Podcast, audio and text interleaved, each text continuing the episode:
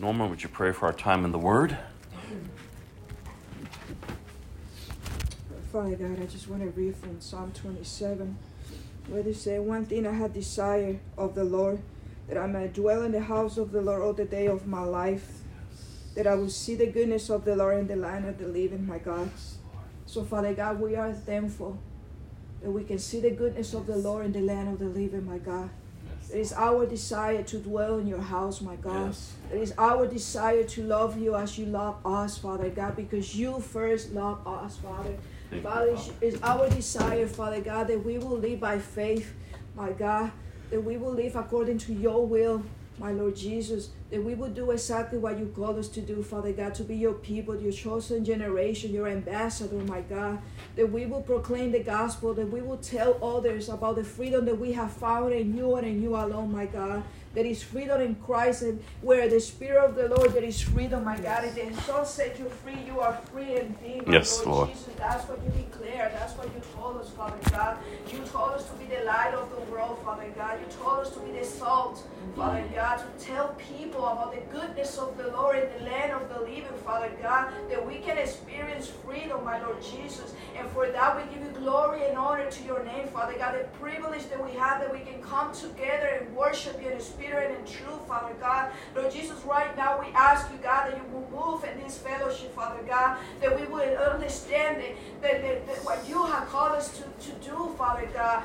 That, that, that, that you, oh Lord Jesus, we thank you that you are holy, holy, holy, my God. There is no one like you, Lord Jesus. So, Lord, we ask you that you move in our life, that you move in our family members, that you will help us to go and tell the people around us, that, that our neighbors, uh, those who we see in the street, Father God, that you, you alone, Father God, are God, that you are the Messiah, that you are the Son of God, that you are the King of Kings, and that you are coming back, Father God, for your people, for your church, for your bride, and the Spirit, and the Lord say, Come, Lord Jesus, come. We ask you to come and take over all of us, Father God. So we thank you for the privilege that we can call you Abba, Father, my God, my friend, my beloved.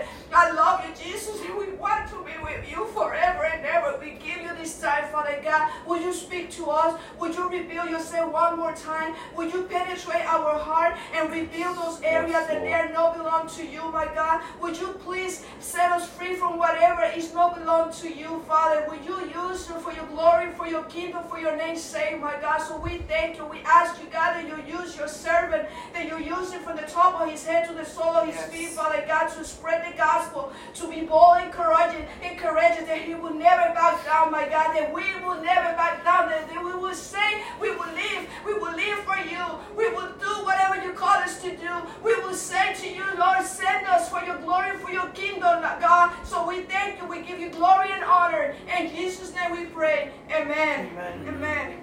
Amen.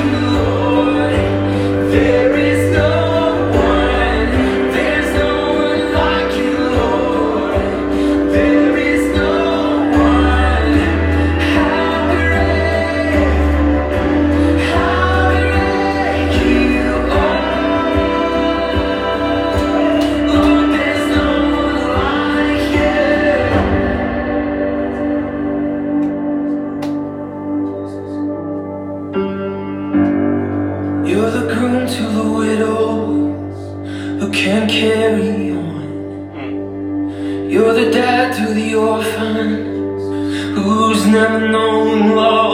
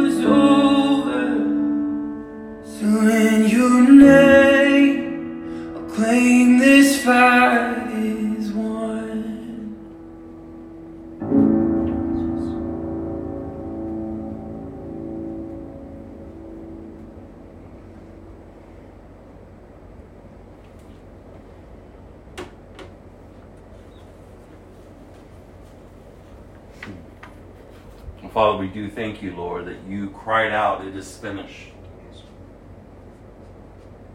We thank you, Father, that you are the risen Savior, the Son of God. We Thank you, Father, that you are seated at the right hand of the throne of God. We thank you, Jesus, that it's in you and you alone, Father, that we have freedom. Thank you, Father, that the hope that we have in you would never disappoint us. So I pray, God, that we would fix our eyes upon you. Father, as we open your word today, that we would be encouraged, Father. That we allow the Holy Spirit to, to lead us and to, to teach us, and to strengthen us. That we would continue to deny ourselves, that we would pick up the cross and follow you, not in our own strength, but as the Holy Spirit leads. So, Father, have your way among us and in us and through us, we pray. In Jesus' name, amen. Third R, to release, the act of setting free or letting go. Three R's I've been holding up in front of us throughout the year repentance, resolve, and to release. And the quotes that I've been sharing with you as we've talked about release are getting over a painful experience is much like crossing monkey bars. You have to let go at some point in order to move forward. Decisions sometimes prove to be the hardest to make, especially when it's a choice between where you should be and where you really wanted to be. Let God have your life. He can do more with it than you can. It hurts to let go, but sometimes it hurts more to hold on. Let go of the past so that God can open the door to your future. When you finally let go, something better comes along. And to heal your wound, you need to stop touching it. Hmm. Some scriptures I've shared with us as we've talked about release, the act of setting free or letting go. Proverbs 4 25. I'm sorry, Proverbs 4 verses 25 through 27. Look straight ahead and fix your eyes on what lies before you. Mark out a straight path for your feet. Stay on the safe path. Do not get sidetracked. Keep your feet from following evil. Ephesians 4, verse 31 through 32 get rid of all bitterness, rage, anger, harsh words, and slander, as well as all types of evil behavior. Instead, be kind to each other, tender hearted, forgiving one another, just as God through Christ has forgiven you. Philippians 3, verse 12 through 14. I don't mean to say that I have already achieved these things or that I have already reached perfection, but I press on to possess that perfection for which Christ Jesus first possessed me. No, brothers and sisters, I have not achieved it, but I focus on this one thing, forgetting the past and looking forward to what lies ahead. I press on to reach the end of the race and receive the heavenly prize for which God, through Christ Jesus, is calling us. In Job 17, verse 9, the righteous keep moving forward, and those with clean hands become stronger and stronger. Philippians 4, verse 6 through 7. Don't worry about anything, instead, pray about everything. Tell God what you need and thank Him for all that He has done. Then you will experience God's peace which exceeds anything we can understand. His peace will guard your hearts and minds as you live in Christ Jesus. John 14, verse 27. I'm leaving you with a gift, peace of mind and heart.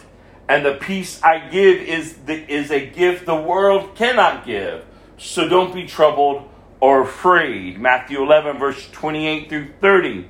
Then Jesus said, Come to me, all of you who are weary and carry heavy burdens, and I will give you rest. Take my yoke upon you. Let me teach you, because I am humble and gentle at heart, and you will find rest for your souls. For my yoke is easy to bear, and the burden I give you is light. And then finally, John 8 36. So if the Son has set you free, you are truly free. To, to release.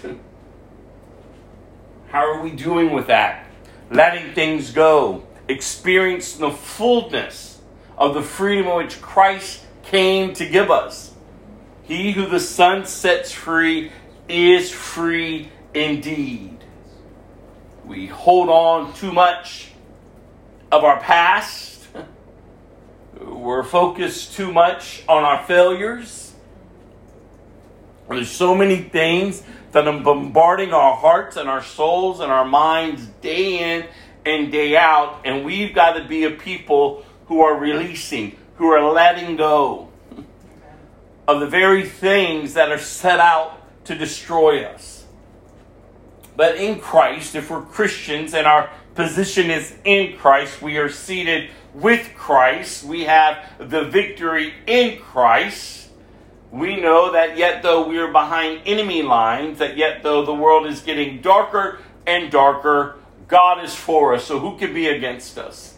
And we can go forward each day living a life not enslaved to what tries to bind us, but enslaved to righteousness in Christ to keep our eyes focused and fixed upon Him, to honor Him with how we live, how, how we talk, how we serve. It's all for Him now. It's not for us. The Christian life, we came to Christ. When we accepted Christ, we died to our old life. And this life in Christ now, that is how it's to be lived in Christ.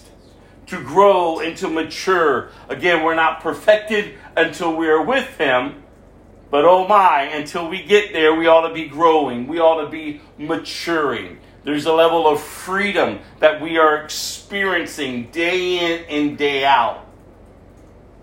And we are offering this freedom. This is the message of the gospel. The message of the gospel Jesus he came to set the captives free. And yet we know again that the world is totally against Jesus. The enemy is running amok. He's blinding the eyes of the, un, of the, of the lost and the unsaved. There's a realm in which we cannot see. The Bible encourages us to know that again, our, our battles, our, our fights are not with flesh and blood, but they're with the rulers and the principalities in the air and the darkness. Are you prepared to engage each day? Yo, how you need to be. And you recognize that the battle belongs to the Lord. And we pray not from a place of defeat, but from a place of victory that is found in Christ. Too many of us are looking at our circumstances and we see defeat, but we need to begin to walk by faith and not by sight. We need to begin to begin to claim the promises of God. We need to begin to move in the power of God. And we need to begin to start letting things go that are hindering our walk and our growth and our maturing in Christ. Go to Proverbs chapter 3, verse 5. I've got some scriptures I want to encourage us in to persevere. It's vital that you're persevering. Each and every single day, you're going to be challenged in your identity in Christ. You have to allow your roots to grow down deep into Christ, or you're going to be swept away and taken from Christ. Trust in the Lord. Proverbs chapter 3, verse 5. Trust in the Lord with all your heart. Do not, do not depend on your own understanding. Let's go on to verse 6. Seek his will in all you do, and he will show you which path to take to trust in the Lord with all your heart. You can't trust in Him if your heart is divided. If you haven't let go and released the very things from this temporal realm that hold your attention, that captivates your heart, you must have a whole heart towards Him. Seek Him and you shall find Him if you seek Him with your whole heart. We got a, a lot of half hearted Christians today. And they're not making an impact because they're not they're not focusing with their whole being. They got one foot in and one foot out. The Word of God says, trust in the Lord with all your heart and do not depend on your own understanding. Seek his will in all you do, and he will show you which path to take. Go to Isaiah chapter 26.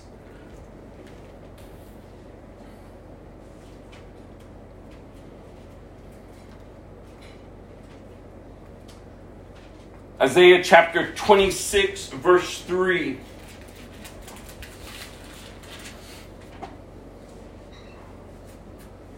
The Word of God declares, You will keep in perfect peace all who trust in you, all whose thoughts are fixed on you. Listen to the scripture. You will keep in perfect peace all who trust in you, all whose thoughts are fixed on you. How has your thoughts been this week, this morning? The past hour? Are they fixed on Christ? You see, it's not just on a Sunday morning that you put your thoughts towards Him. No, it's every day, it's throughout your day, it's who you are, it's who you are becoming. You're growing in deeper and deeper and more intimate fellowship with your Creator as you get to know Him. Are your thoughts fixed upon Him? Or your thoughts fixed upon your circumstances, your lack, your hurt, your pain, your past? Your thoughts ought to be towards Him. Go to Isaiah 43.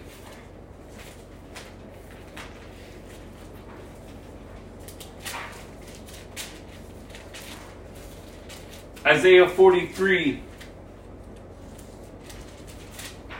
Verse 19.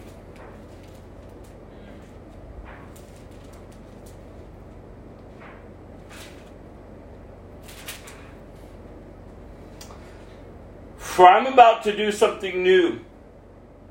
See, I have already begun. Do you not see it? I will make a pathway through the wilderness.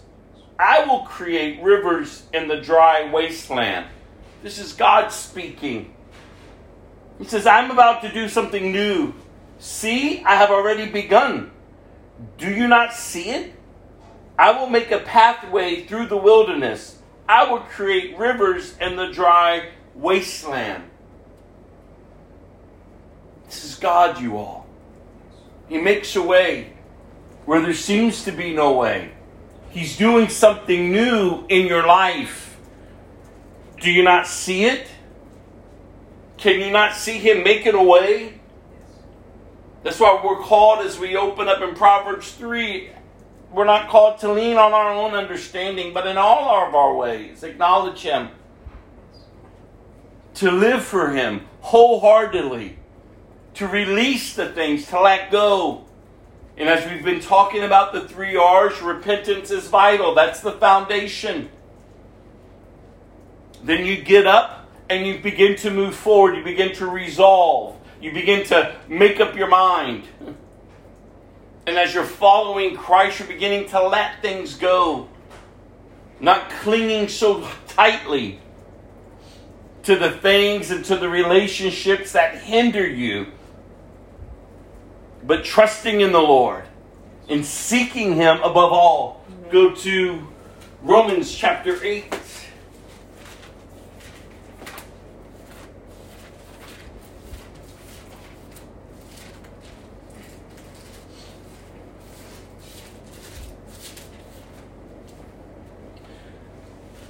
Chapter 8, verse 13 through 14.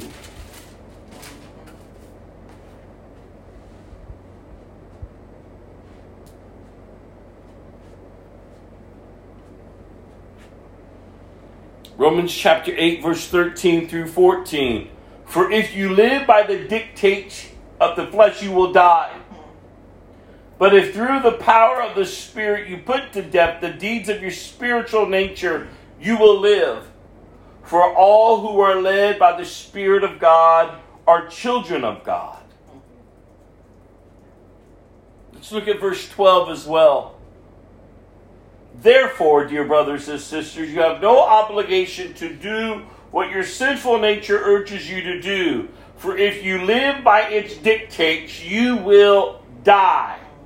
But if through the power of the Spirit you put to death the deeds of your sinful nature, you will live.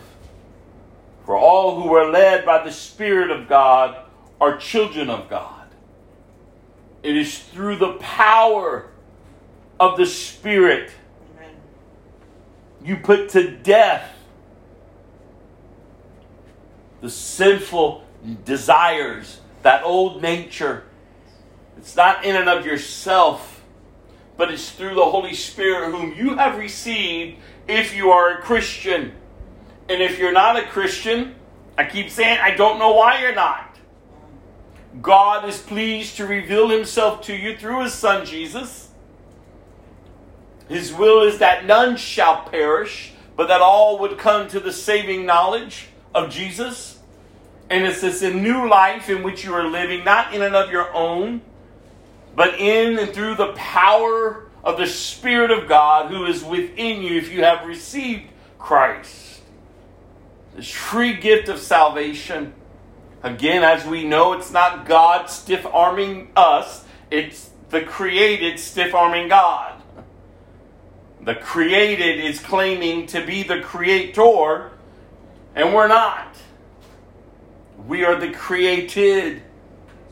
And we must know that in and of ourselves we would only live for our sinful desires.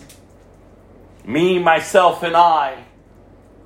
But if through the power of the Spirit you put to death the deeds of your sinful nature, you will live. And look at this grand, beautiful hope that we find in verse 14 for all who are led by the Spirit of God are children of God. Romans 8 28.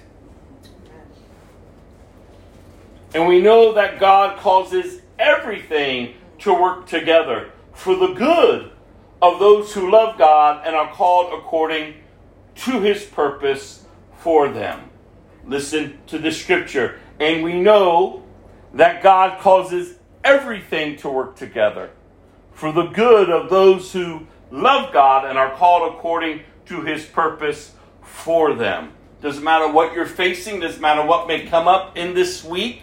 God is working out all things for the good. And listen what Scripture says. For the good of those who love God and are called according to his purpose. If you are a child of God, if you are a Christian, then you know that you are called out by God, that you love God, and that you can trust that no matter what your circumstance looks like, it will work out for the good. Because God is in control. So don't get caught up in defeat. Remind yourself that your Christ is victorious. And yet, that which you see now is not how it's going to end. 2 Corinthians chapter 5 verse 17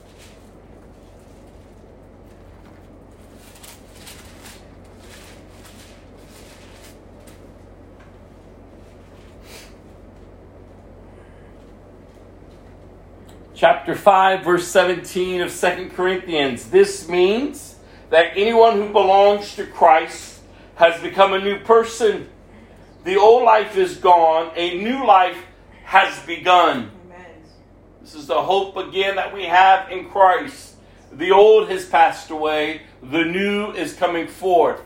And in this new life, you can't cling to what's behind. You have to let it go. You have to release. You have to understand the freedom in which you have now and, the, the freedom that you, have, that you received through Christ, that He purchased for you through the shedding of His blood. This means that anyone who belongs to Christ has become a new person.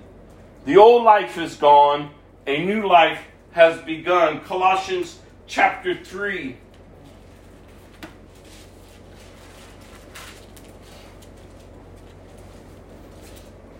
Verse 2 to 3. Now, let's start at verse 1 since you have been raised to a new life with Christ, set your sights on the realities of heaven, where Christ sits in the place of honor at God's right hand. Think about the things of heaven, not the things of earth, for you have died to this life, and your real life is hidden with Christ in God. To release the act of setting free, being set free to, to let go, to trust in, to hope in Christ and all that He's accomplished for you. You are a dead man. You are a dead woman if you are in Christ. You're not longer living by the dictates of the flesh.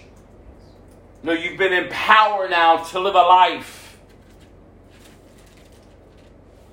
And listen again to these scriptures since you have been raised to a new life with Christ. Set your sights on the realities of heaven. Again, as we've talked about Scripture, Scripture just can't be, just, we just can't be hearers of the Word. We have to be doers of the Word. Hearing the Word does you no good. It must be applicable to your life to live it. What does it mean? Are, are you setting your sights on the realities of heaven each and every single day, moment by moment, hour by hour? Listen, the enemy is not letting up. The world is not letting up. Your circumstances are not letting up. Things are going to get worse.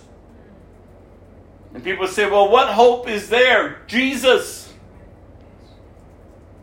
Jesus.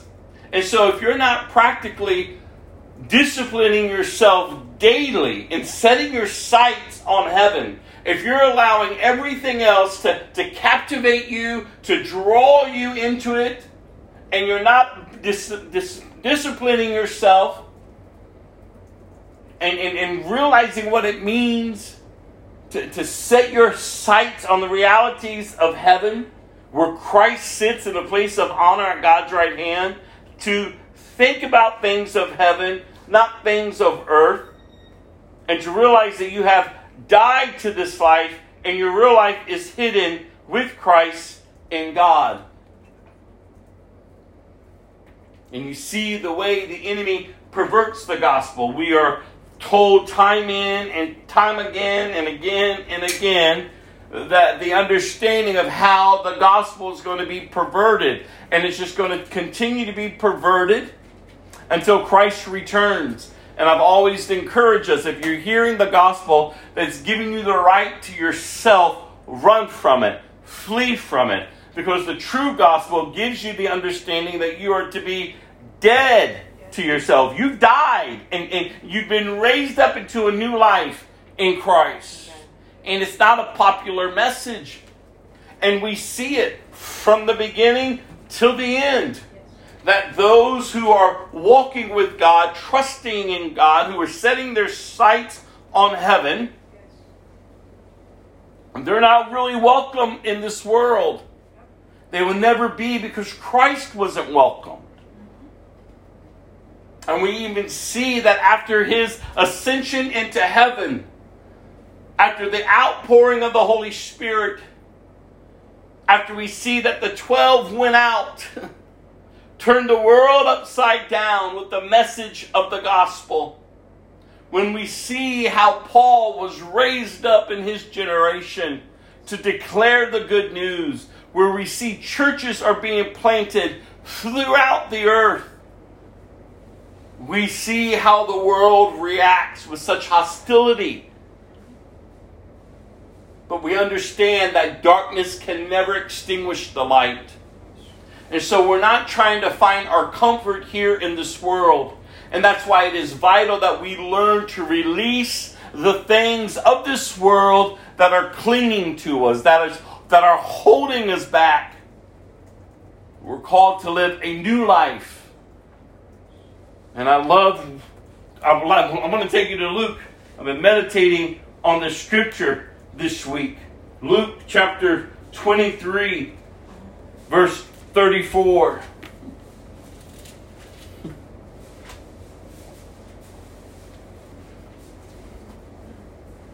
Jesus said, Father, forgive them, for they don't know what they are doing. Jesus on the cross, bearing the, the, the, the, the consequences and, and bearing the, the wrath of God because of us. He knew his purpose. The purpose was always the cross and I've encouraged us throughout the years. The cross, as, the, as, as we understand, the cross was purposed even before God spoke and formed the earth. The fall of Adam and Eve wasn't, didn't take God by surprise. The cross was purposed. And here he is, our Savior, on the cross his body ripped apart. He's not even he's not even recognizable anymore. He's taken the beatings. They've spit upon him. They've slapped him. They ripped his body apart. And blood is flowing. And he looks out at them. And he says, Father, forgive them, for they don't know what they are doing the power of forgiveness. A lot of people have not really received or really experienced the fullness of freedom that is found in Christ because they haven't learned to forgive, to let it go, to release it. Everything from their past and all their wounds and all their insecurities and everything else that made up their old life is still in control and it ought not to be.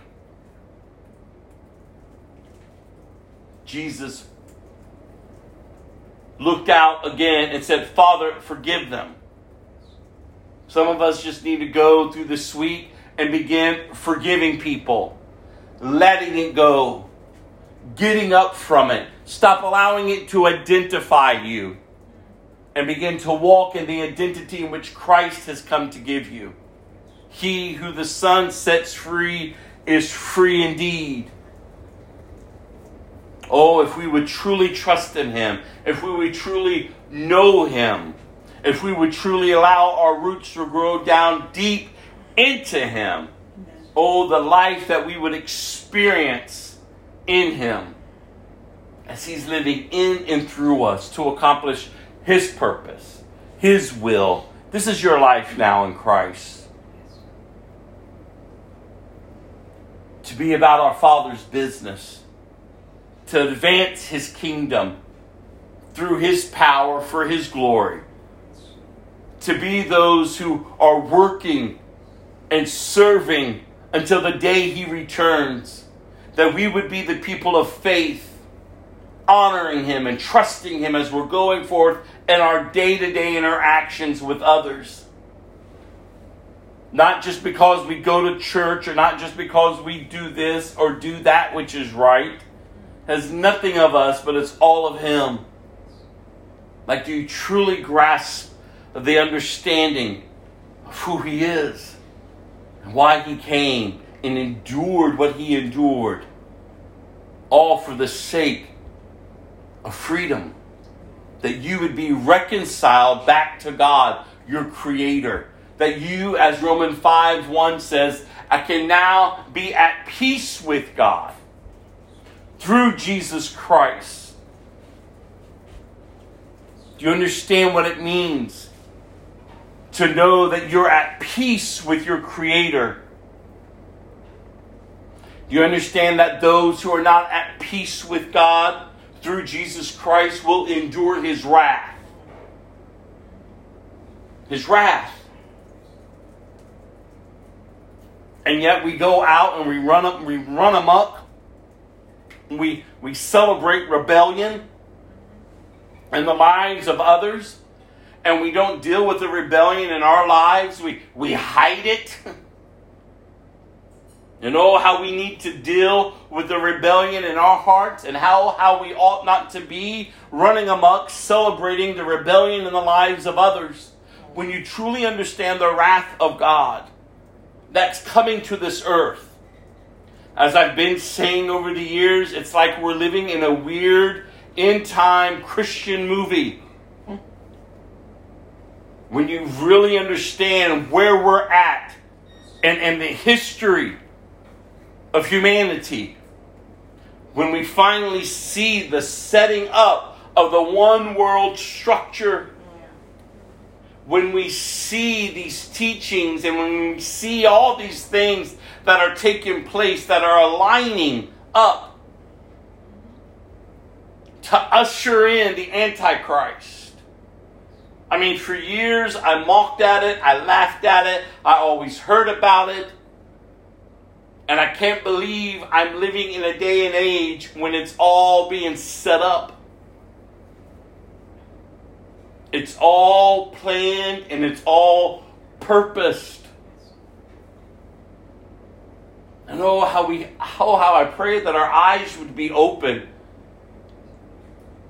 That we would discern the times in which we are living. I've been encouraging us we can't just do church as we've done church. Do you know how many people are showing up for church today? It's just a Sunday routine for them. Do you know how many people are sitting in church today? They don't know Christ, they're just superstitious. How sad. But we understand that the path and the road is narrow. But the the, the gate is wide for those heading towards destruction. And how sad, because God is pleased to reveal himself to us. God is pleased. And so when we think about repentance, when we think about resolve, when we think about release, when we think about growing, when we think about maturing in Christ and what that means for us, oh, how I pray that you would take it to heart that you would take it to heart, and that you would go forth this week and meditate upon the truth of the Word of God. That you allow God to continue to reveal Himself to you through His Son Jesus. Jesus says, I am the way, I am the truth, I am the life. There's no other way to the Father. There's no other religion in this world that's going to lead you back to your Creator and bring you peace. Peace, nothing missing, nothing broken. I can't keep encouraging us enough. Don't settle for anything that's going to rob you of your peace. Protect what you have received. Hold fast to Christ. Hold tightly to, to Christ. And I ask, keep asking you as I ask myself, day in and day out, how are you living? Living as one who has found peace with Christ? Or living as one who is just broken? One caught up in the temporalness of life? Knowing good and well there's nothing of this temporal world that's ever going to satisfy you.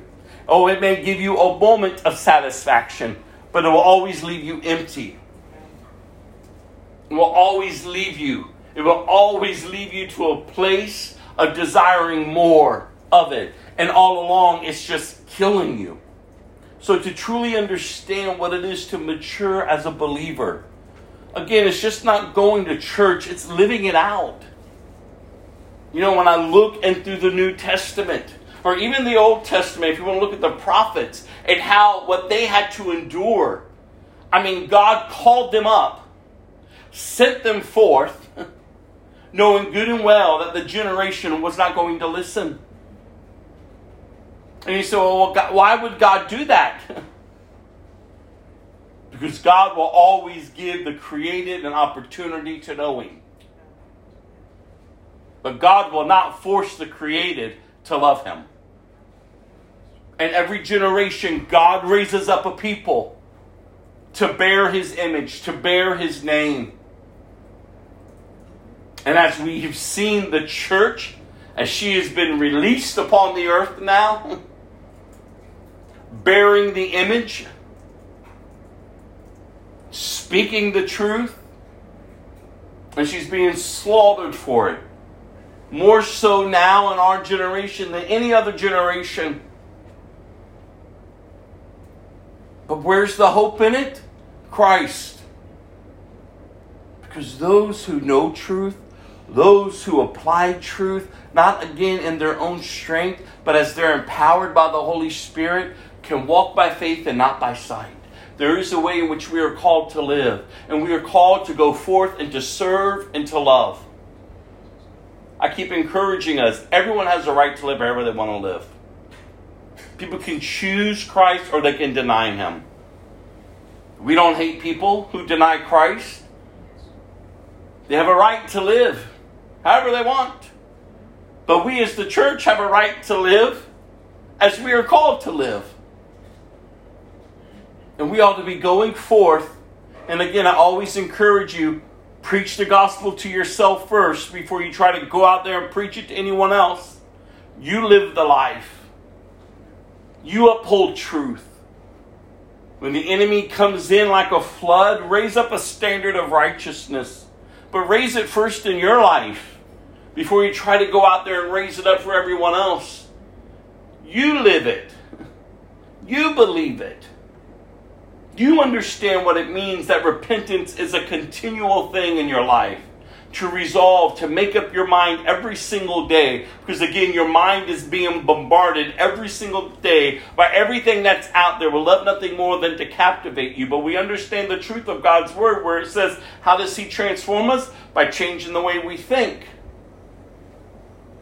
This is the living word of God. And then as we're getting up and as we're moving forward, then we are releasing. Oh, how I pray. It's been my prayer this year, not only for myself, but for all of us, that we don't get to December, December 31st and there's been no growth in our life. And the reason why there would be no growth is because we didn't apply any truth. It is the truth that sets us free. You're going to be mocked, you're going to be laughed at, People are not going to un- be un- understanding, but it doesn't matter. You keep pressing, you keep growing. It's going to get more difficult as the days keep getting darker and darker, but it doesn't matter. You keep allowing the fan to flame, the, the, the, the flame the, inside you so that you would burn even brighter, that you would go forth and not get wrapped up in all the chaos that's out there, all the brokenness that is out there. And you be a voice in the wilderness calling people to be reconciled to God through Christ. You go forth when everything else is out there screaming that there is no God. You be the one that's pointing people to God through Jesus. Because you've surrendered your life to Christ. That you understand what it is to live for Christ. That you understand what it is to, to, to, to grow in Christ. To allow your roots to grow down into Christ. And people should see a difference in you. People should begin to see that way something's changing within you. And you can't point it to yourself. No, you only can point to Christ. I remember my beginning walk in Christ as I as I began to walk it out and begin to live it out. My friends didn't quite know what to do with me. But I trusted Christ. I knew that I couldn't keep doing what I was doing.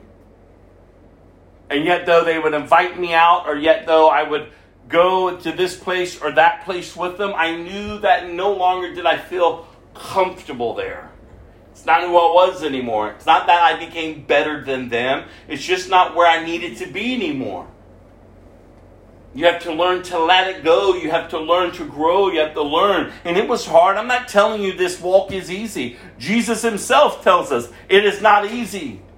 This walk goes against everything that you are, everything that you feel, everything of that old nature.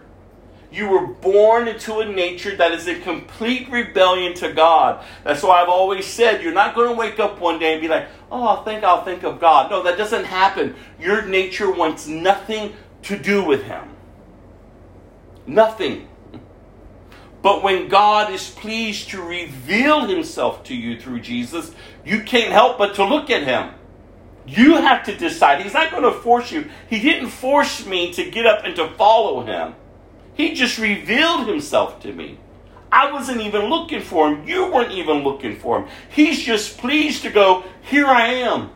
And it's my it's his desire that we would know him, that we would come to him. Like he says, love me. Receive from me. I'll give you everything you need to live this life that I'm calling you to. But trust me, he knows that it's not easy. Dying to yourself never is. Picking up the cross never is. Following Him never is. And that's why I keep telling you. But you're going to hear that. You're going to hear these false gospels being peddled out there, trying to deceive many. But you're to remain in Christ. You're, you're to remain firmly in Christ, growing in Christ trusting in Christ. You know, my friends mocked me or laughed at me or said whatever they wanted to say in the beginning. Yes, it hurt. As I was growing in Christ, I didn't fit in in the old world, and I didn't even fit in in the church because the churches I were going to, they didn't even want me there. They didn't know what to do with someone who came out of the gay lifestyle to have pastors look at me and men of the church look at me and tell me, You're not welcomed here. You're just going to be used by the devil to pervert the men in the church. What kind of craziness is that? I could have listened to them. I could have been wounded and hurt and poor me and poor me and my poor life. But my hope was not in being accepted by man. My hope was not being accepted by my old friends. My hope was in Christ. He's the one who was pleased to reveal himself to me. He was the one who stepped in in the moment of where I was going to end my life. He was the one who, who gave me life and life in the full, even though I was so broken. He was the one who kept whispering, Truth, truth. He was the one. And yet, though all this stuff was going on in my life, yet though all these people didn't quite know what to do with me, God knew what He was doing. And as it was for me, so it is with you.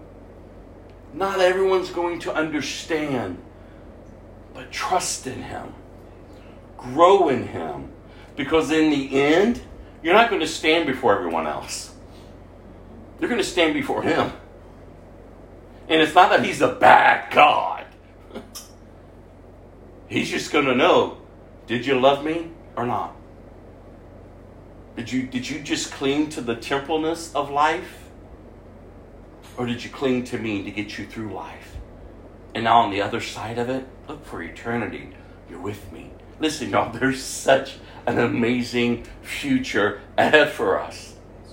This is yet but a moment in time. This is just but a moment. Here today, gone tomorrow. But for eternity, eternity to be with your Creator, to be with Him. The one who formed you, the one who fashioned you, the one who numbered all the hairs on your head, that knows everything about you, who planned you, who purposed you, to be with Him. And yet, if we settle for ourselves if we settle for rebellion, if we settle just to keep going our way, then that's what we get. We got our way. And for eternity, we're set apart from Him. Again, not because He's a bad God, it's just that we're a wicked, rebellious creation who chose to say He's not God. So we have to wake up Again, you can just look at everything that's going on around the world. It's the most chaotic times on the face of the earth. But we know from Scripture, this is just the beginning. I mean, Jesus himself even says, "Oh, listen, this is just the beginning. No, it's going to get a lot. It's going to get a lot worse. It's only going to get crazier." And then you say, "Okay, well, what's the hope in it? Christ." There's work to be done, you all. That's why you can get up every single day, and I can't keep encouraging you enough. You were created for this generation. You were created for today. You were created for the days that are coming. As long as you have breath in your body, you were created to make a difference. You were created to make a difference. And why do you think all hell is trying to keep you down? Why do you think all the circumstances around you and all the pain and everything that you've had to endure from the past has tried to strip you bare and keep you walling around with me, myself, and I? It's trying to hinder what God, the Word of God says that He's prepared good works for you to do. And those good works are for Him. And so everything is out. I mean, think about what you had to endure this week the desires, the thoughts, the, the attitudes. Did you deal with how they came? What did you do when things were just going? When you ought, when you were doing things that you know you ought not to be doing, but hey, everyone else is doing it. When you know things are happening that you just shouldn't be giving yourself to like when you have thoughts going on in your heart and your mind when things are just going about did you did you think of yourself more than you thought of others? I mean how did you live this week? So you ought to give thought to your thoughts. You ought to give thoughts to your actions when you realize wait a minute i wasn't created for that. Oh god you created me for something more to make a difference, to impact the lives of others. And that's why I always tell you Christians, if you're a Christian, you should be the best workers. You should be the one serving others. You should be the one going above and beyond. And you can say, well, they didn't do it for me. Well, then you see you're not thinking like Christ. And so ask Him to mature you in that area so that you can grow and stop figuring, stop worrying about how you can get it when it's not about you getting it, it's about you just giving it freely. As you've received, you freely give, not expecting anything back. Because you may never get anything back from anyone. And that's okay. It's okay. Because you know you're living in a fallen world. And again, it's not about taking up residence here. No, it's about knowing where your residence really is. It's there. It's coming. And so you can freely go. I mean, that's why I get so inspired by the persecuted church or people who are truly living out their faith. Because they can endure all these things knowing that this world is not their home. That they're just passing through. And Christ has called them out. And so while there is breath in their bodies, they live for Him. And oh, how I pray that you're living for Him. Oh, how I pray that you're putting these three R's into practice. Oh, how I pray that you're experiencing the fullness of Christ in your life. And if you're not, don't beat yourself up, but get before Him. And I would just challenge each and every single one of us this week just take the time to be still. Just asking God, Here I am. Speak, Lord. I mean, turn off your social media, put down your phones, turn off the television, get away from everyone, and just sit. Because He longs to speak to us, He longs to reveal Himself to us. It doesn't matter how bad you've been or where you've come from. Like He could take the worst of the worst and clean them up and turn them around and then send them forth. Let Him be God, you all. Again, it's not easy because everything out here is against that within you. But you must remember greater is He that is in you than He that is in this world. He will bring about what He has purposed if you would just surrender your life to Him and trust in Him and believe in Him. Second Samuel is where we're heading. Let's walk through the scriptures. Let's get to know our God. It's the whole reason why we're walking through scriptures, some in the old, some in the new, Psalm and Proverbs, is that we will know our God. As we know him, so we'll live for him. So if he's not God, if he's not the God, then we're not going to live for him. We'll just be flippant about him. Here today, gone tomorrow in the church one hour, out the next. But when you see him for really who he, I can't, I wish there was some way that I could do it, but I, I'm just man. It is only God that can reveal himself to us. Like when we truly get to see him for who he is, there's no error found in God. Oh, how I pray that you, all of us, will get to that point. I mean, I, I, told you before, so I had so many accusations, I had so many issues with God my whole life. But then when I truly began to see him for who he is, he just it just you just humble yourself before him and you realize there's no error found in you. And why would you love me? Why would you step out and reveal yourself to me? Because he loves us. Because God is love. And there's no place that we have gone or been, or no way that we've acted, or anything about our old nature that He goes, nope, there's no hope for them. No, He's constantly pursuing us. Like He's constantly, day in and day out, revealing Himself to us. Just, we can look at creation and go, there's a God. There's so many things day in and day out. and that He gives us His living Word. And I know people have issues with the Bible. Man will always try to find a reason to keep God to the side.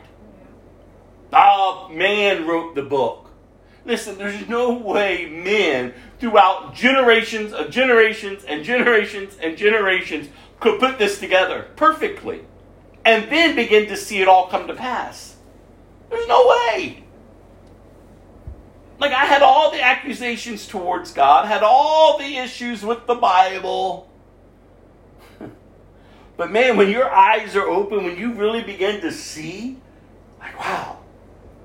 You know, I told you before in the beginning, when I would first try to read the Bible, I was like, I open up and I'm asleep within a few minutes. There was always this wrestling that, that wouldn't allow me to, to get in the Word. I mean, already I hated to study, I hated to read. There was nothing a part of my old nature that wanted to learn. But when I realized, and as I've shared with you before, when you come to Christ, the question to ask now is who am I now? Because I know how I would live. I know what I would do with my inclinations and my desires and all this junk that is within the rebellious person. But if I'm not to live that way anymore, then who am I? This is who you are. This is the mirror. That's why in James, in the book of James, it says, look intently in the mirror. But don't turn away from it and walk away and then forget who you are and what you look like. No, that's why you're not just to be a hearer of the word, you have to be a doer of the word. So the word of God kept, inspired by the Holy Spirit, to reveal to us his nature. And then not only to reveal to us his nature, but our identity in him. Again, when you've realized everything about you is in rebellion towards God. That's why you can sit and you can talk to people and they will unleash on you everything, all these accusations about God, all the accusations about the Bible, all the accusations about the church, and on and on and on and on and on. It can be exhausting. So there's no need to fight with people. Their eyes are blind. You pray for them. You sow the seed. You watered the seed. It is not your job to harvest it. The Bible says that's the Holy Spirit's job. You just sow the seed, you just water it. You don't have to force anyone to come to Christ. You just keep living your life before them. You keep honoring Christ. And even when you fail, you get up and you pick yourself up and you move on. You allow them to let them see what it's like to fail. Because you're going to fail. There's going to be times and seasons in your life, but that's not where you ought to remain. you got to get up, you got to press on. Because again, we're behind enemy lines. There's a war going on out here. So I love what I posted this morning. God didn't call us to a playground, He called us to a battleground. You are to engage daily because daily it's engaging with you everything that's out there is in complete rebellion towards him. But as you get to know him, and again, as you begin to understand how he's worked from the beginning to the end, you get to understand his character and who he is. And you just go, wow, you don't have to force me to serve him. Like, I willingly surrender because he's God. And how great he is. And as you see him, oh, you'll live for him. As you see him, you realize I don't have to go out and try to prove that there's a God to anyone. I could just live my life loving him. I know people are going to hate me because of it, but that's okay because they hated him. But do you know him? And that's why we're going through the Word. Do you know him? From the beginning to the end, God's purpose to have a people that he will call his own, and in return, they will call him their God. Their God. In their generation, in their moment in time, they will live for God. I mean, do you understand that that that just blows my mind? And you were you're purposed. You're purposed. So know your God. Grow in your knowledge of who He is. I, I, I promise you, if you get in here and you just start reading it, you just start asking the Holy Spirit, okay, God, I don't know this. I don't know anything about this. But God, I'm going to trust that I'm hearing your word. I'm going to trust the fact that, okay, you want to reveal yourself to me? Then reveal yourself to me. And begin reading. Man doesn't have to do anything. Let God show you who He is. And at the end, you have a choice to make. That's why I love, I love, I love when I hear these testimonies of these, I mean, atheists. I mean, these well educated, I mean, these men and women who set out to prove there is no God. We watched that one movie about that one guy. But it always fascinates me because they are hardcore atheists. And yet, in their pursuit to establish the case against God that there isn't God, they come to know God. And their lives are forever impacted with truth. And at the end of these desires to prove that there is not God, they come to God. And now they're impacting a generation, uplifting the name of God. So let God be God. Trust in Him, seek Him, and you'll find Him if you'll seek Him with all your heart. The Word of God, 2 Samuel chapter 4. Again, 2 Samuel is all about King David.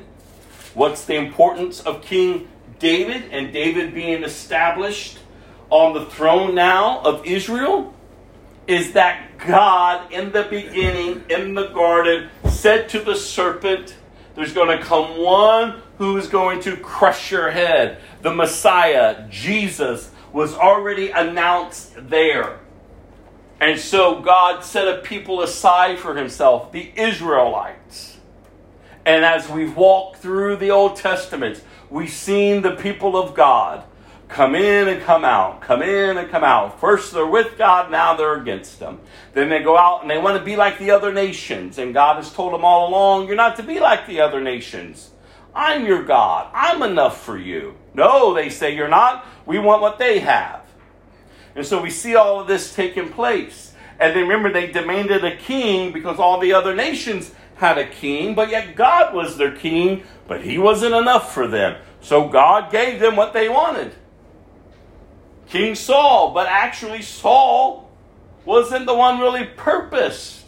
It was always David who was purposed.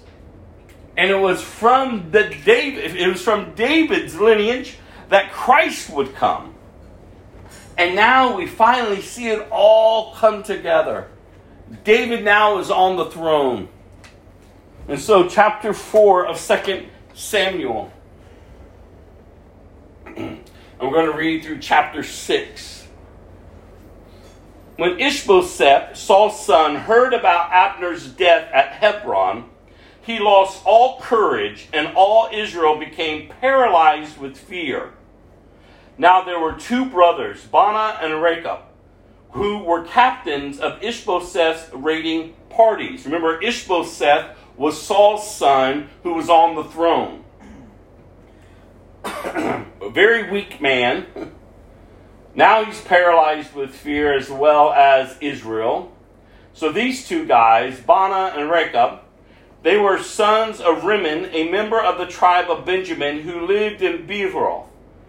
The town of Beeroth is now part of Benjamin's territory because the original people of Beeroth fled from Gideon where they were where they still lived as foreigners.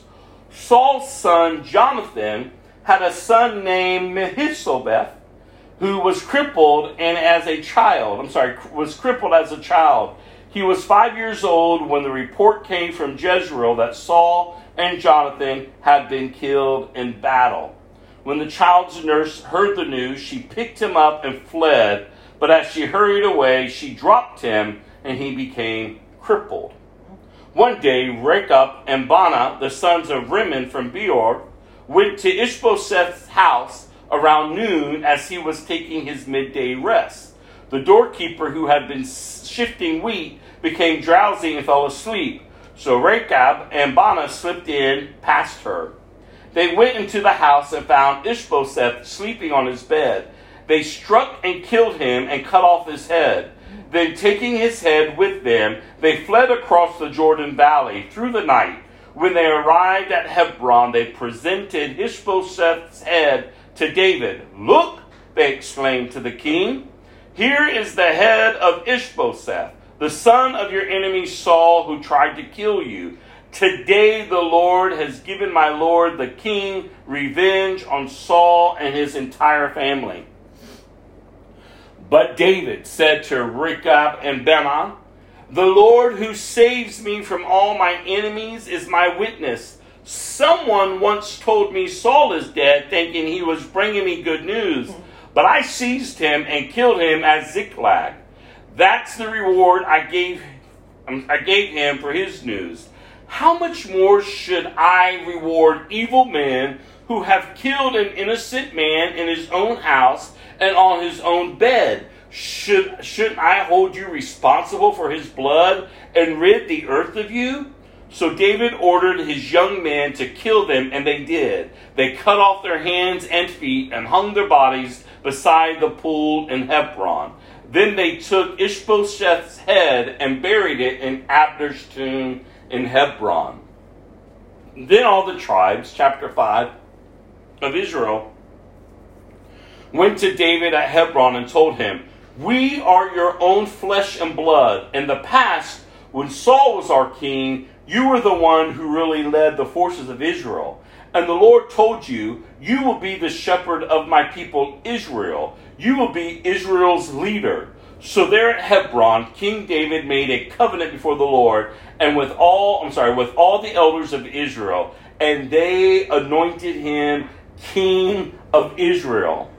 David was 30 years old when he began to reign, and he reigned 40 years in all. He had reigned over Judah from Hebron for seven years and six months, and from Jerusalem he reigned over all of Israel and Judah for 33 years.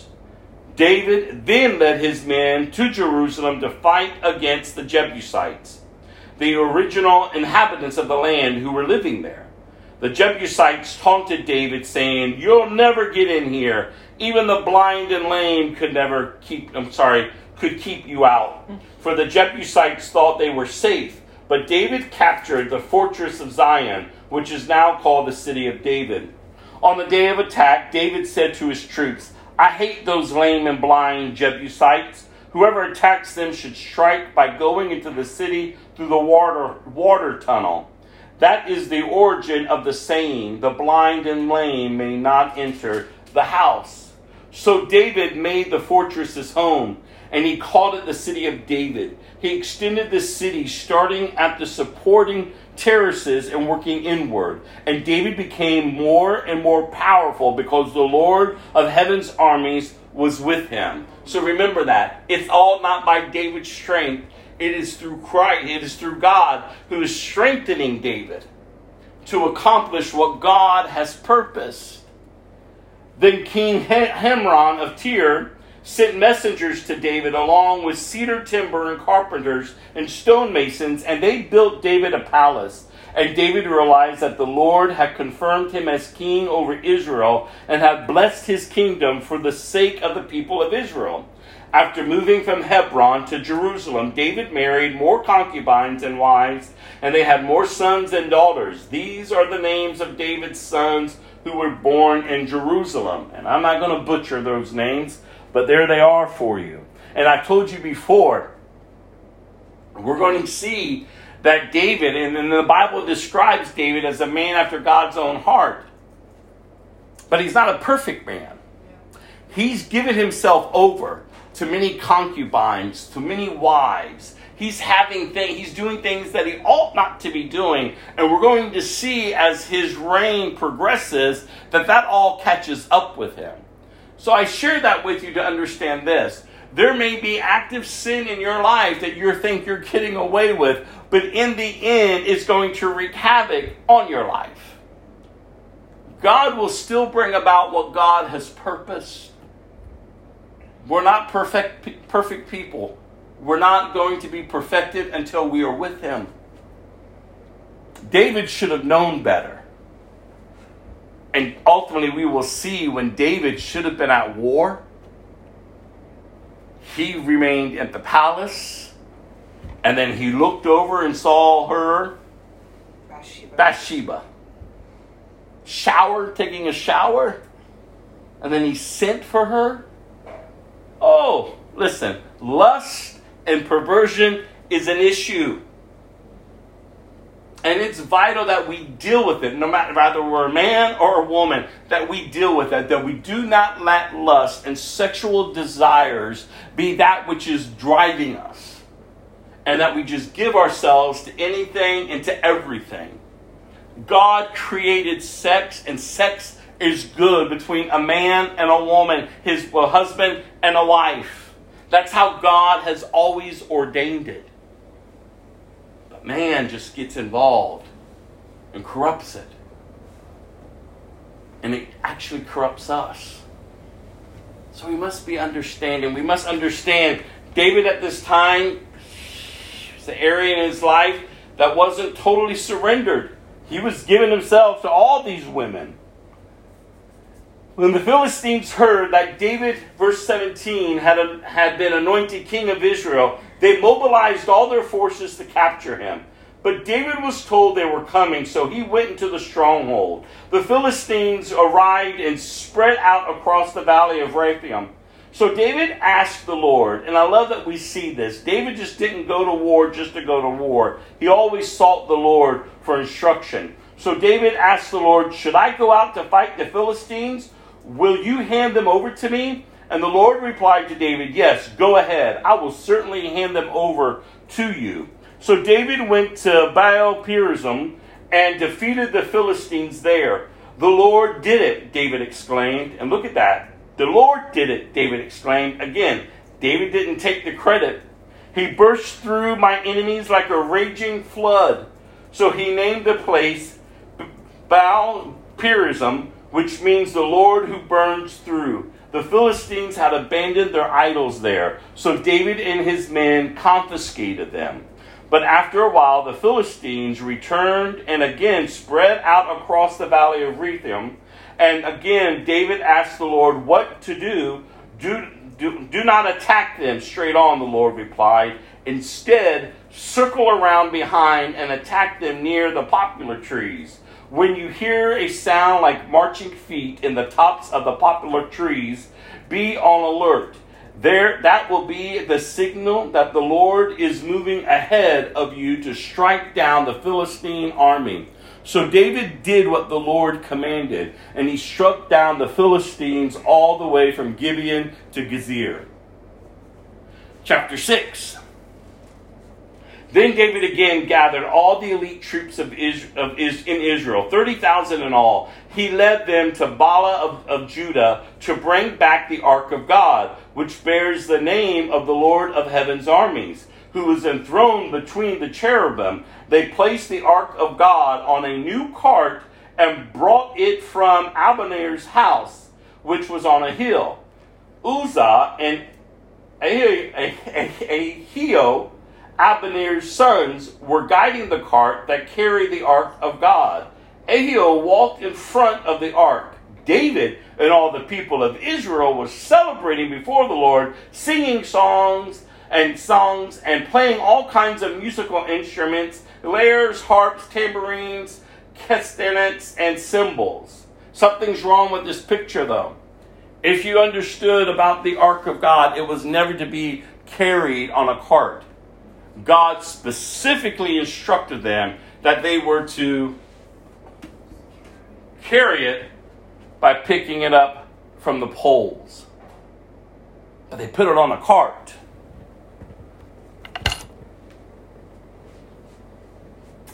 But when they arrived at the threshing floor of Nacon, the oxen stumbled And Uzzah reached out his hand and steadied the ark of God.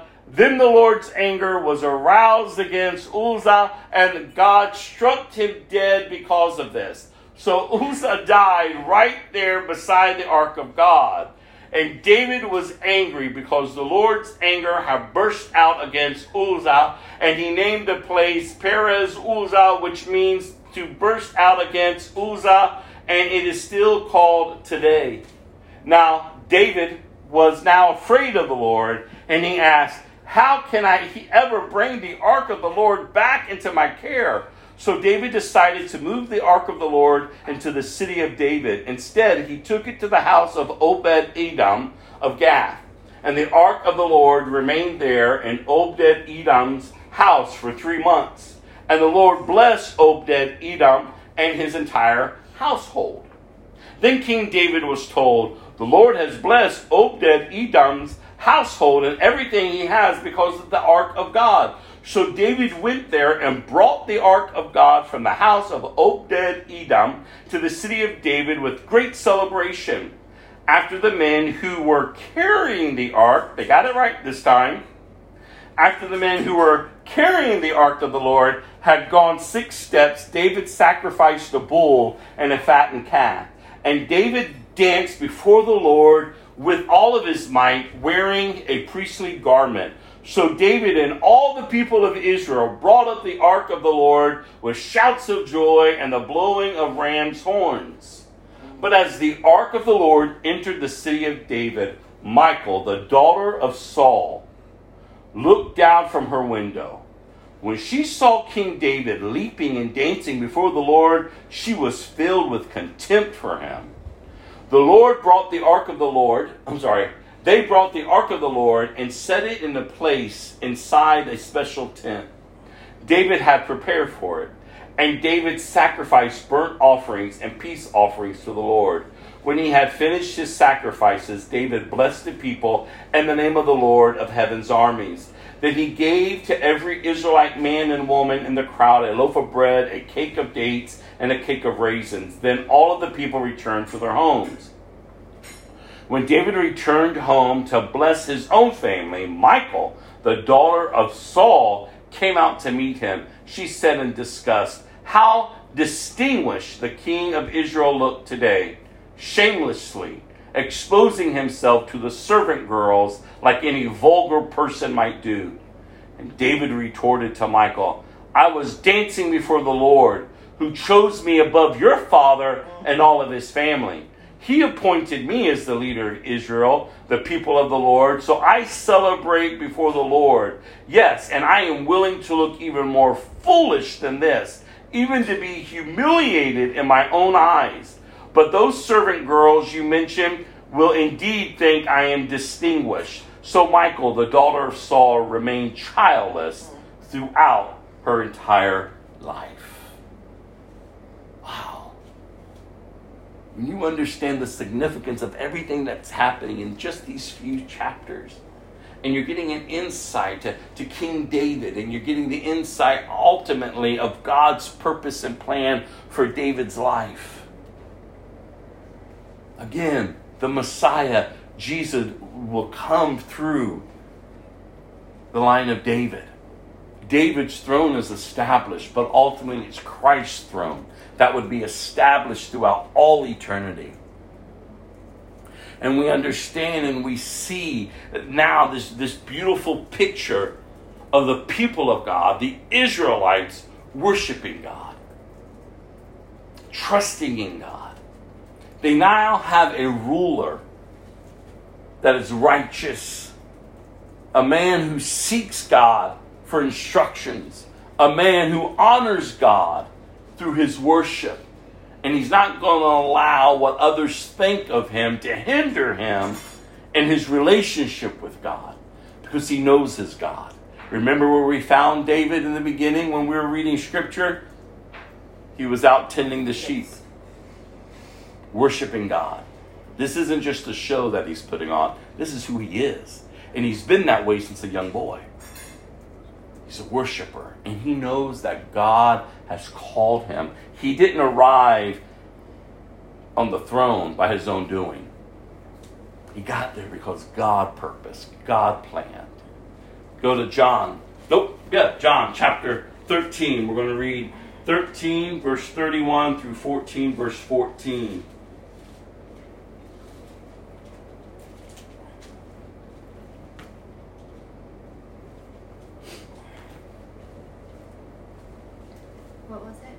John 13, verse 31 through 14, 14. As soon as Judas left the room, Jesus said, The time has come for the Son of Man to enter into his glory, and God will be glorified because of him. And since God receives glory because of the Son, he will give his own glory to the Son, and he will do so at once. Dear children, I will be with you only a little longer. And as I told the Jewish leaders, you will search for me, but you can't come where I'm going. So now I'm giving you a new commandment love each other, just as I have loved you. You should love each other. Your love for one another will prove to the world that you are my disciples. Simon Peter said, Lord, where are you going? And Jesus replied, You can't go with me now, but you will follow me later. But why can't I go now, Lord? He asked. I'm ready to die for you. And Jesus answered, Die for me? I tell you the truth, Peter, before the rooster crows tomorrow morning, you will deny three times that you even know me. And then Jesus continues, verse of chapter 14. Don't let your hearts be troubled. Trust in God and trust also in me. There is more than enough room in my Father's home. If this were not so, would I have told you that I'm going to prepare a place for you? When everything is ready, oh God, listen to this. When everything is ready, I will come and get you, so that you will be you will always be with me where I am. And you know the way to where I am going. No, we don't, Lord. No, no, I'm sorry. No, we don't know, Lord, Thomas said. We have no idea where you are going, so how can we know the way? And Jesus told him, I am the way, the truth, and the life. No one can come to the Father except through me. If I had really, I'm sorry, if you had really known me, you would know who my Father is. From now on, you do know him and have seen him. And Philip said, Lord, show us the Father, and we will be satisfied. And Jesus replied, Have I been with you all this time, Philip, and yet you still don't know who I am? Anyone who has seen me has seen the Father. So why are you asking me to show him to you? Don't you believe that I am in the Father and the Father is in me? The words I speak are not my own, but my Father who lives in me does his work through me. Jesus believe, I'm sorry, just believe that I am in the Father and the Father is in me, or at least believe because of the work you have seen me do. I tell you the truth. Anyone who believes in me will do the same works I have done and even greater works because I'm going to be with the Father. You can ask for anything in my name and I will do it do it so that the Son can bring glory to the Father. Yes, ask me for anything in my name and I will do it. These are the words of Jesus, you all. He's about to head to the cross. Remember last week he turned to Judas. They were sitting down the Last Supper. He tells them, Listen, there's one of you that's going to betray me. And they were arguing amongst themselves. Who's it going to be? Who's it going to be? And then remember, Peter said to John, Hey, ask him. So John leans over and asks him, like, Hey, you know, who's it going to be? And Jesus tells them, The one in whom I dip the bread in and give to. And so he dips it and gives it to Judas. Do you remember he looked to Judas? And the Bible says that's when Satan entered Judas. And Jesus says, Go do what you have to do. God's in control of all of this, you all.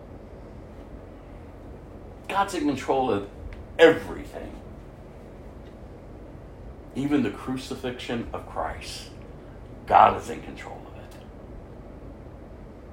There's not anything happening on this earth that God is not in control of. doesn't take any, there's nothing that's happening that's taken him by surprise. It's the enemy that comes to steal, to kill, and to destroy. But it's God who has come to give life and life and abundance. And these disciples, I can't even imagine. I mean, they were living in oppressed times. The Roman Empire, the way the Romans treated them, I mean, their hope was for a, a physical Messiah to deal with the temporalness of life. They didn't fully understand what all this was about. And yet, Jesus is revealing himself to them. And I just, I love it as we see it here. I love it that we see even Peter here. I mean, Jesus is telling them, and Peter's like, What? No, I'll die for you. And Jesus looks at him and says, Yeah, no, Peter, you're not. In fact, you're going to deny me soon.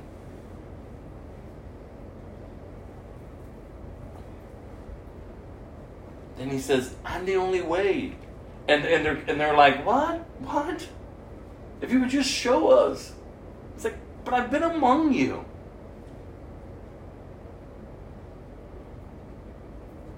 And then we see it. He says, I tell you the truth. Anyone who believes in me will do the same works I have done, and even greater works. Remember what I said earlier?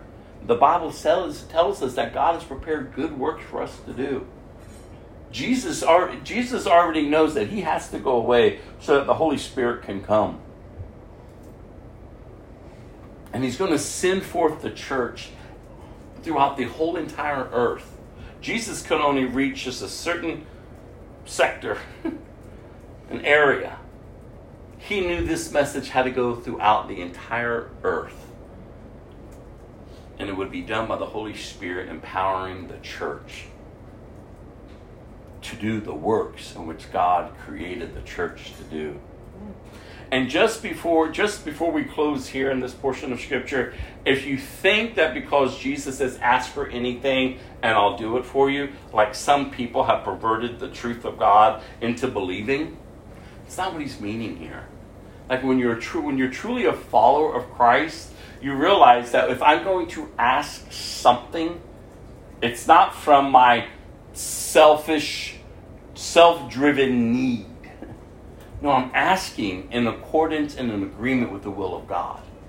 And I know God will honor it, not because I'm asking it, because God honors His word. God is faithful to His word. So it's not about demanding, and you said you'll do it, you said you'll give it to me. That's not the attitude of a follower of Christ. The attitude of the follower of Christ is one that is humbly submitted to Christ, that understands the will of the Father. And so when we ask in Jesus' name, we're in agreement with the will of the Father that His will would be done. It's not to go forth and live a life. Bless me, bless me, do for me, do for me, Jesus, do for me come and get do everything and you know bless that and bless this and, and we make it this weird thing that people look at and go what is that so understand the word of god you all and we're going next week is when we're going to see and really lay out the promise of the holy spirit but just remember as you go forth this week jesus is the way to the father there's no other way I've encouraged you before. You can go out there and look at all the other religions that are out there. I have. I was involved with a lot of them before I came to Christ. And you know what's interesting? When you go out and you look at all these other religions, I've told you this, but you can go search it for yourself. They all have truth in them. They all have some forth, uh, some sense of truth. They have just enough but they don't have the fullness of it. It's been distorted. And so they've taken truth and they build something off of it. And in the end, it's nothing. And that's what the enemy wants. He wants to try to pervert it all to keep people captivated, lost, and damned. But we must remember his purpose is to steal, to kill, and to destroy. Jesus says, But I've come to give you life, and life, and abundance. And that's why I always would encourage you all why would you choose to deny Him and go after that which is leading you nowhere? When He's the one that says, Come unto me, I will give you rest. Take my yoke upon you. You know? Deny yourself. Pick up your cross. and Follow me. I'm going to see you through this. Psalm 19. Psalm 119, I should say. Oh, the book of Psalms. Oh, how I pray that you're finding comfort in the book of Psalms. Psalm 119, verse 17 through 32. This is the longest psalm in the Bible. Psalm 119, 17 through 32. I've always encouraged you as you open up the book of Psalms to, to look up. These psalmists were as transparent as these as men can be.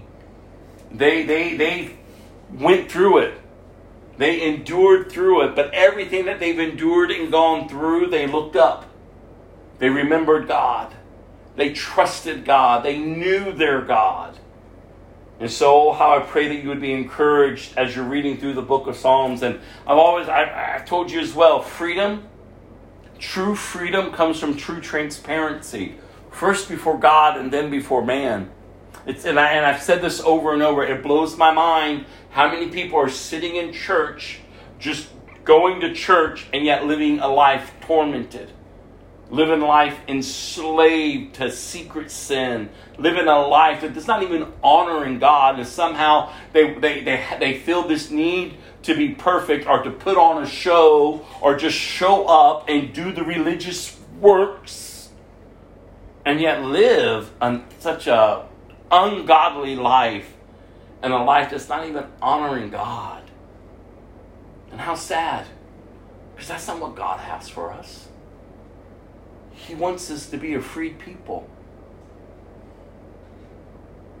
A people that know who He is.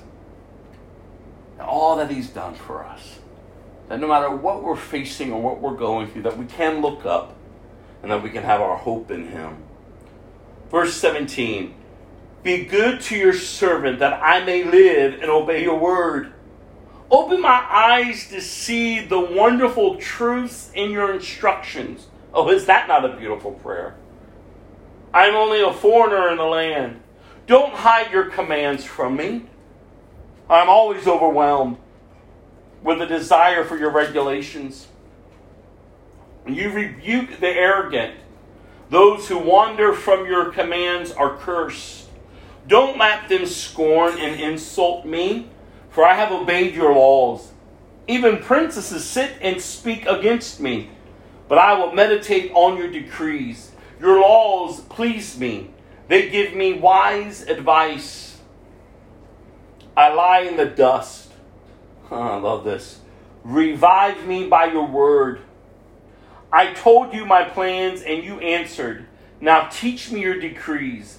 Help me understand the meaning of your commandments, and I will meditate on your wonderful deeds. I weep with sorrow. Encourage me by your word. Keep me from lying to myself. Give me the privilege of knowing your instructions. I have chosen to be faithful. I have determined to live by your regulations. I cling to your laws. Lord, don't let me be, don't let me be put to shame. I will pursue your commands, for you expand my understanding. Well, the psalmist knows their God. Oh, that you would know your God. And I love where we, we, we it was just like on repeat, where he says, by your word, by your word, by your word. Listen, you should have a devotion time. Sunday's not just enough. This is daily, you all. Let's be in his word. Not because you're forced to. Listen, there's nothing about your Christian life that needs to be forced. It should just be a free desire. It's just a desire. Like I long to be in your word. Like, I long to worship. I long to be in fellowship with others. You're not forced to do all that. When you're forced, it's not a relationship, it's just religion. And religion is never going to save you, and it will never transform you. Never will. But in a relationship, you just freely do. When you understand the grace of God, when you understand that it's by His grace that He transforms us, when you understand His mercy, that is the mercy of God that is towards you, when you understand all that He has done, I mean, that's why I love the book of Psalm again. These men, they endured, but yet they kept looking up. And I how I pray that you'll keep looking up. Proverbs 15 is where we're ending. And I thank the Lord for the strength to get through today. I didn't think I was going to be able to get through it.